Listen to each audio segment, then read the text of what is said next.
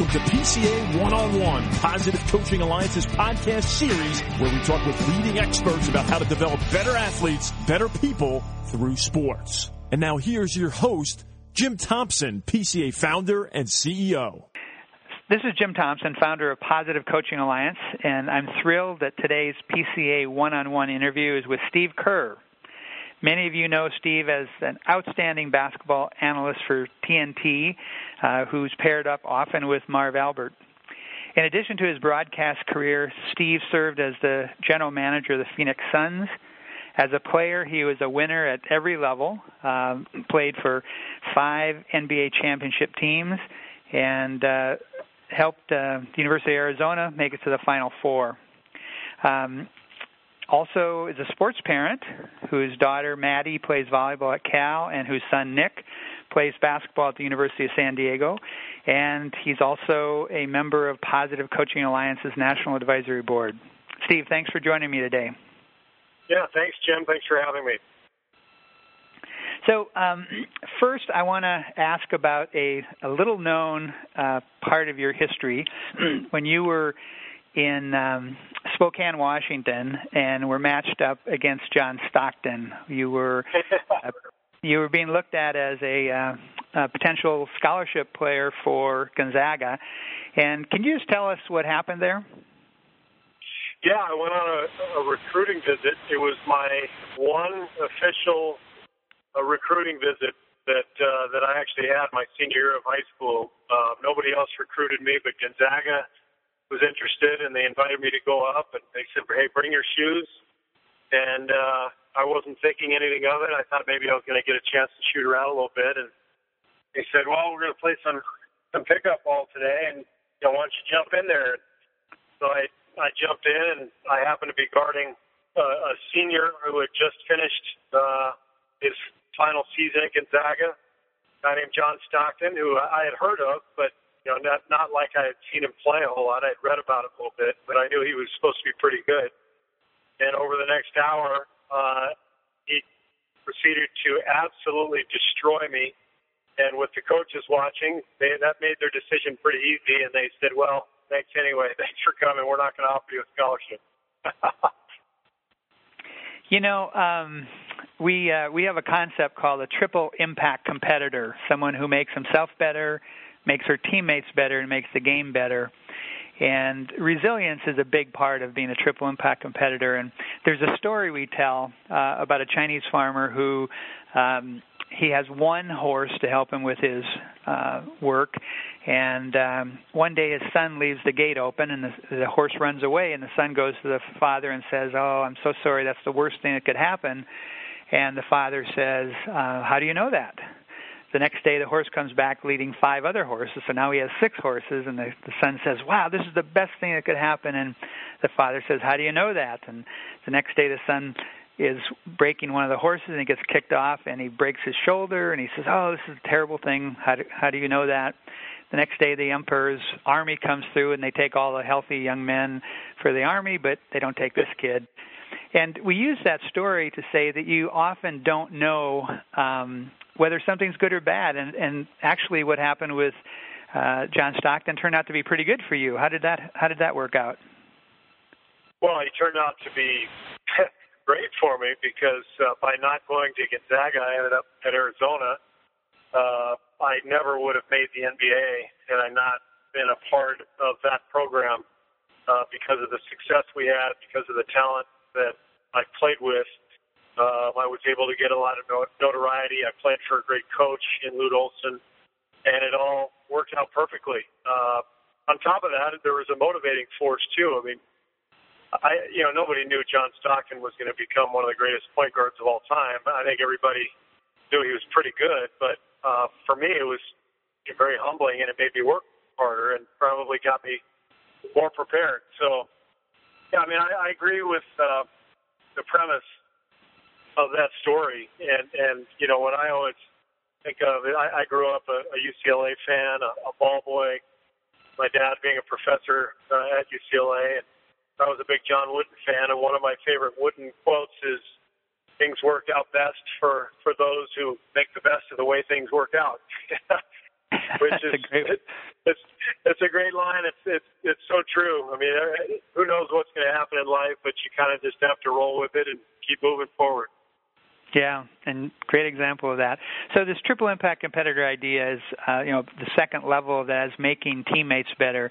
Um, how did you make your teammates better? Did did you consciously think about ways to make the the, the guys you were playing with, high school, college, pros, better? I never consciously thought of it um, that way. I never felt like I was talented enough to make other players better. I always kind of thought of that concept as you know Michael Jordan drawing a double team and passing to the open man, and Michael in that way making that teammate better. Uh, but what I realized kind of after I retired and after I went through everything was that every player has the ability to make his teammates better, and regardless of ability. Uh, could be if you're the 12th man, just practicing as hard as you can and making the guy who you're going against work, um, compete against him every day, and make him get better. It could be rebounding for a teammate, could be inspiring him with, you know, some motivation or, or helping him out in a time of need. Uh, but that's the beauty of the sport. That's why I love basketball. It really is 12 guys and everybody has a role. And, you know, some players have a more important role, but, but it really is about the chemistry and the camaraderie and all the pieces fitting together.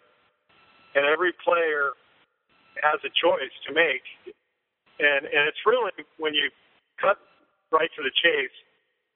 I think every player can figure out pretty easily the choice. Are, are you gonna are you gonna do what's best for the team, or are you gonna do what's best for yourself?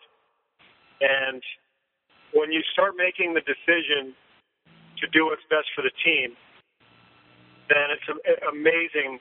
Inevitably, it ends up helping you even more, and that's that's the concept that people need to figure out eventually. Uh, and it's and it's not an easy one to accept. Well, um, speaking of making teammates better, and um, you had um, you know three of the greatest basketball players ever as teammates: Michael Jordan, Scottie Pippen, and Dennis Rodman. And um, Tara VanDerveer, the Stanford women's coach, once spoke in my leadership class at Stanford Business School, and she she mentioned that um, the key to a great team was that the best player had to be the hardest worker. And I remember seeing you and three three of your teammates being interviewed once about uh, what it was like to to play with uh, you know Michael Jordan and Scottie and Dennis every day. And you said the most amazing thing was how hard they worked every single day. Can you talk about what it was like to go to practice with those guys? Yeah, I mean it was uh, it was just kind of the tone that had been set uh, from the beginning with with Jordan, at least from the beginning uh, when I arrived. Uh, Michael obviously was already Michael. He had already won three titles and was the best player in the game. So when I got there, I was just thrilled to be a part of the team. But to watch him, to watch Scottie, who was a perennial All Star, uh, Dennis, who was a little out there but also a hard worker. Um, they just they, they really did set the uh, the climate of every day for our, our practice sessions um, in terms of just really competing and, and making sure they were bringing it every day. So it became a competition every day, and and that sort of competition from your best players kind of breeds it throughout the whole organization, and, and uh, so that became just part of the, the culture in Chicago. We we competed and got after it every single day, and I think that that really helped us to get where we needed to be in the end. So I've got kind of a strange question for you. The um, you, you made a, um, a a huge shot in the in Game Six of the 1997 Finals um, to to play, clinch the game, but there was a shot uh, I think a couple games earlier where you had a three pointer and you missed it, um, and uh, I don't know if you remember the shot I'm talking about. You re- rebounded your own shot, and then what did you do? Do you remember that? Yeah, yeah. I think it was game two uh, in in '97 in Utah, and I had an open three in transition in the final minute of the game. I think we were down two, and I pulled up, and it was short. I knew it was short immediately, and I chased after the ball and, and kind of read where it was heading and got the offensive rebound and uh, gave it to Michael Jordan, which was always a good choice. But he was uh, he was open underneath the basket and he went up and scored and got fouled and made the free throw and put it to head. So uh, yeah, that was a very satisfying play. Even though I wanted to make that shot uh, to stay after it and, and complete the play and still end up getting three points out of it uh, was was great. Well, they, I, I didn't actually see that shot, but um, in reading about it, it, sounded like it was a no-look pass to to Michael Aaron. Um, you know, I think one of the reasons we developed this concept of the triple impact competitor make yourself better, your teammates better, and the game better, is because there's so much glamorization of the individual in the NBA and, and other prof- professional sports as well. And I love that that play more than you're making the three pointer because uh, you you you had the courage to take the shot, you stayed in the game, you didn't you know it's like oh I missed it. You went for the ball and then you you made a great pass, and that's that's the essence of uh, a team player in my mind. Well, I, I uh, you know, I hadn't really thought of it in those terms, but that sounds way better than the way I remembered it. I just think I, I just remember missing the shot, thinking, "Gosh, I should have made it," but at least I saved myself and got the rebound. But uh, uh, you're right; there is kind of a metaphor in there in terms of, you know, accepting the, the failure and moving on, and and uh, and continuing to play, and ultimately being successful, making another play. It's uh, that's an important aspect of basketball for sure. Is always moving ahead, moving forward to the next play.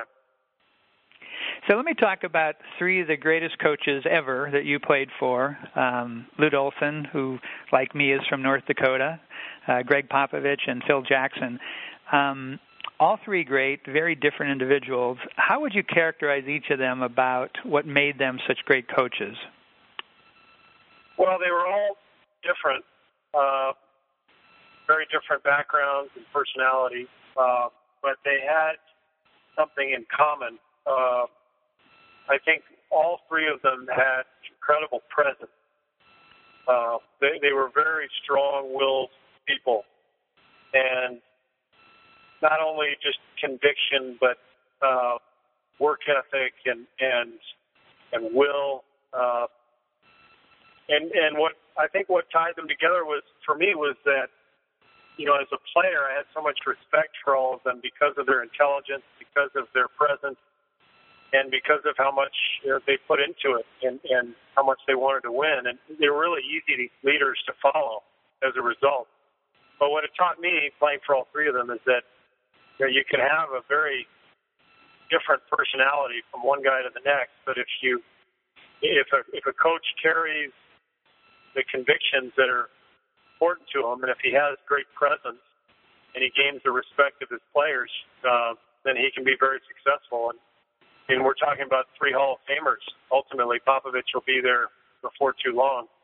Uh, so I was just really blessed to play for three of the greatest coaches of all time.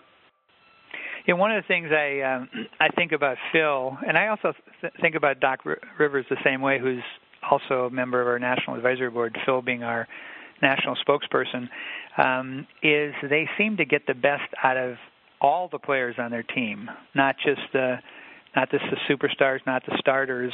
Um, were, were there were there things that that Phil and any of the others did that that really helped you develop as a player?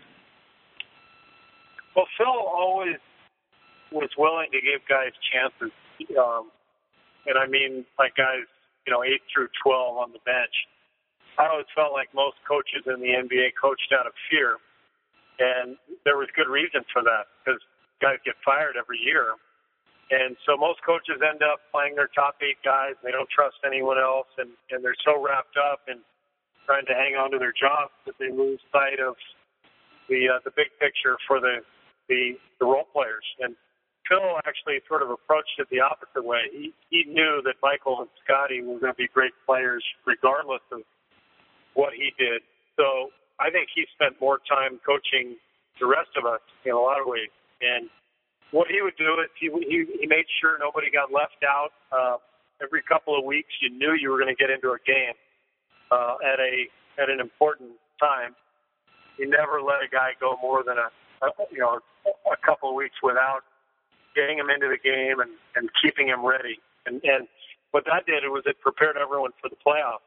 And if you look at the Bulls, there's a lot of players during that run uh, who you wouldn't think of who made big shots uh, around Michael Jordan. And and I always felt that because Phil spent the whole regular season motivating and, and preparing his bench, and uh, I was really lucky to to have that kind of coaching and nurturing uh, during my career. Fantastic. Um, let me talk about your father, Malcolm Kerr, who was um, both a, a, great thinker and a great leader. Um, what, what was his influence on you as a person, as an athlete? Well, uh, my dad was a professor at UCLA, a professor in political science, and uh, so he got me into basketball by taking me to the UCLA games. And we used to shoot around in my driveway, and, and I had uh, unconditional love and support from him. He would come to all my games, and I have three siblings, and, and my mom and dad really did a, a great job of just supporting us in whatever we wanted to do. And I really came from a, more of an academic family I was kind of the black sheep in some ways, being uh, the jock. But my dad loved watching me play. He loved uh, coming to my games, and he was a big sports fan, so we would watch sports on TV too. So he was uh, he was my biggest fan, my biggest supporter, and, and uh, he was uh, a big reason for me just having the chance to to play sports and to to develop uh, into a basketball player. You know, if my memory is correct, he um, he became the president of American University in in Beirut, Lebanon, at a time of uh, pretty. I mean, the Middle East is, is in uh, upheaval a lot of the time, but it was a very very uh, dangerous time at that point. And um, you know, did how, how did you how did you and your family feel about going there uh, to live at that time? Well, uh, yeah, my dad took that job. Uh, I believe it was about 1982. I was a junior in high school, and he had been born and raised in Beirut. Um, his parents were missionaries during World War One. Uh, Americans from the East Coast who decided to uh, do some work in Armenia. They ended up traveling and ended up in Beirut. So my dad was actually born and raised there, went to American schools there, and, and had a, a great love for the region. So getting the president's job was his dream come true. And I think we all felt like everything was going to be fine. That um, you know, the danger that was there was really more uh, involving military and, and government personnel. Usually, the you know the university professors and and staff was kind of spared from any sort of turmoil.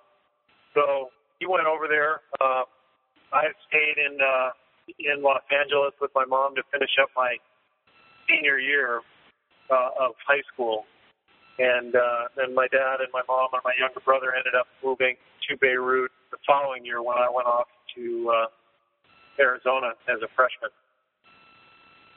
Well, let me just say that um, I, I think he was a great man, and I'm really sorry that um, you know he he got assassinated there, and um, I'm sure that was a, a hard hard time for you. Yeah, it was a terrible time. It happened um, in January of my freshman year. I was 18 years old. I got a phone call in the middle of the night from a family friend. Those were the days when it was a lot harder to to reach people. We didn't have cell phones. We didn't have the internet, and uh, so my mom was was trying to get through to me. My dad had been assassinated by a couple of gunmen. Uh, basically, a, a political act of terrorism because my dad was the most prominent American in Beirut at the time. And uh, yeah, devastating time for family, and uh, you know, we I'm very proud of my siblings, my mom. You know, we were able to to move ahead and move forward, and uh, we've all gone on and been pretty successful and and stuck together, and we've got a great family. But obviously, uh, you don't ever get over a, a tragedy like that again, uh, a great man, and um, uh, sorry for your loss.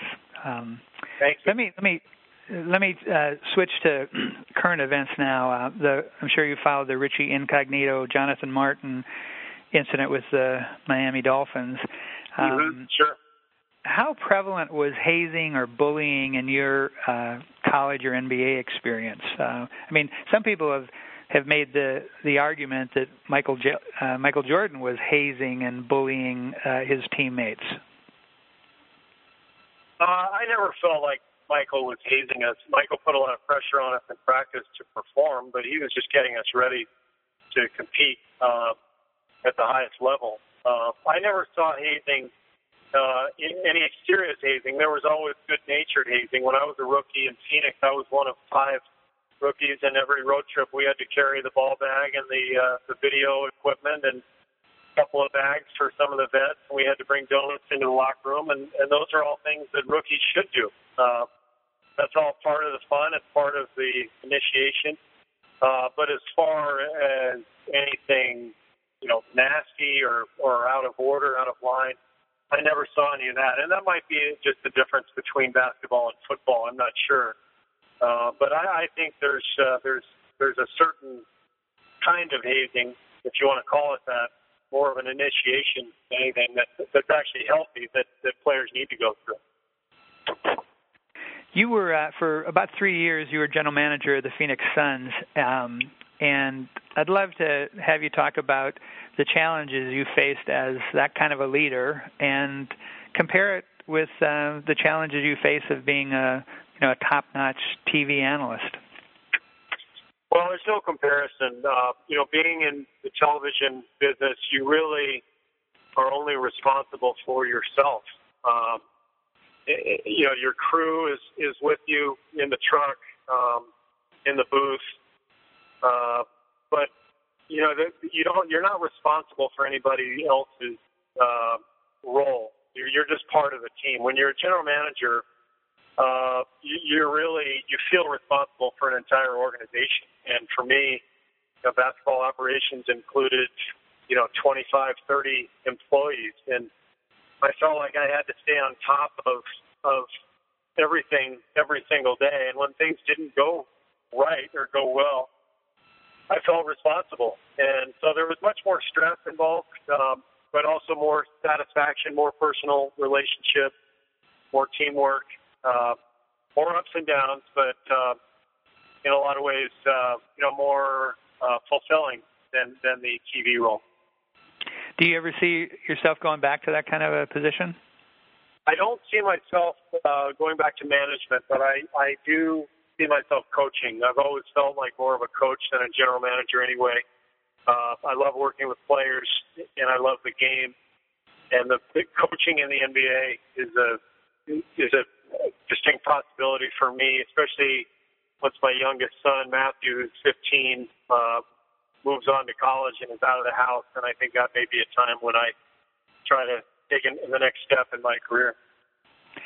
Um, I know you know Chris Grant, who's the general manager of the Cavaliers, and he's actually a big supporter of Positive Coaching Alliance movement also. And um, he came up through uh, as a video intern, and um, I've, I've uh, read about other uh, head coaches who spent a lot of time watching video. Um, it seems like your experience as a TV analyst um, could really be helpful as a coach.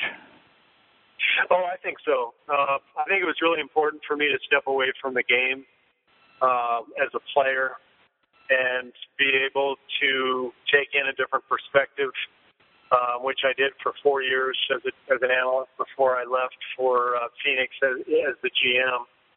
Uh, and now I've been back at Turner for three more years. But uh, yeah, I, I think uh, seeing the game as an analyst forces you to think like a coach um, it allows us opportunities to visit with the coaches before every game. So I've learned a lot from people like Doc Rivers and Jeff Van Gundy and Rick Carlisle, Gregg Popovich, you know, great coaches um, who share with us a lot of knowledge. And uh, it's been a really fun job and, and one that I think has helped prepare me for for a coaching gig if that's the, the route I go. Although I don't think there's anything that can prepare you like the real thing uh, in any position in life. And I think that's, uh, you know, regardless, it will be a transition period if I get into coaching. Well, I wish you luck for that. Um, let me ask you about being a sports parent. You got um, your son in high school and a son playing basketball at San Diego State and a daughter at Cal. or University of San Diego. I'm sorry. Um, what advice do you have for you know the thousands and thousands of sports parents out there about uh, how to how to help your kids uh, navigate the world of sports? Well, you support them uh, and you guide them, but but you don't tell them what to do. You don't fight their battles. I think that's the biggest problem that I see out there uh, in youth sports is when a kid's not playing, parent goes to the coach and complains, says my kid should be playing. Um, I think that's the worst thing you can do for your kid. Um, or the little league dad who's uh, whose kid is up at bat with a one-two count. He's yelling from the stands, you know, keep your left elbow in or plant your back, whatever it is. You just can't coach your kid through all these moments. That's what the coach is for, uh, but that's also what experience is for. And I found uh, my kids really flourished by me taking them to the game and and cheering for them, but just keeping my mouth shut for the most part and letting them play. And and when they wanted to talk, I knew they wanted to talk because they would come to me. Uh, but I didn't want to smother them and and pressure them. I, wanted them to love the game on their own terms, and I think that's for me anyway the best approach. Uh, I, I saw a great uh, 30 for 30 documentary on ESPN. I think on the uh, Manning family and I thought Archie Manning had some incredible comments about being a being a dad once his kids got to college and the NFL. And I, I'd like to think my approach is like Archie. You know, support them and and be there, but uh, you're not their coach. You know, and they have to figure a lot of things out on their own and fight a lot of their own battles. And it's better for them in the long run. that's fantastic, Steve. I really appreciate your um, your time today and your support of the Positive Coaching Alliance movement. Uh, can I just ask you why you agreed to join uh, PCA's National Advisory Board? Yeah, I just feel it's important for uh, for people uh, who are involved in sports and, and, and coaching of any aspect to uh, to to like it like in anything else in life, just to get better and to search for ways to improve their craft. And uh, better for the kids. It's better for the adults. And in the end, what it's about is uh, trying to help uh, growth in in young kids and trying to help them uh, along in life. And uh, obviously, not just in sports, but uh, in their in in the, the big picture of life. And PCA is, I, I think, helping uh, a lot of people accomplish that. Well, Steve, uh, thanks for a great, insightful uh, interview today, and there'll be lots of our coaches, parents, and athletes out there who will get a lot out of that. And uh, thank you for great. your support, and best of luck. Well, I appreciate it, Jim, and thanks for having me. Okay, take care now. Thanks for joining us on this episode of PCA One on One. Sure to visit positivecoach.org to download more podcasts.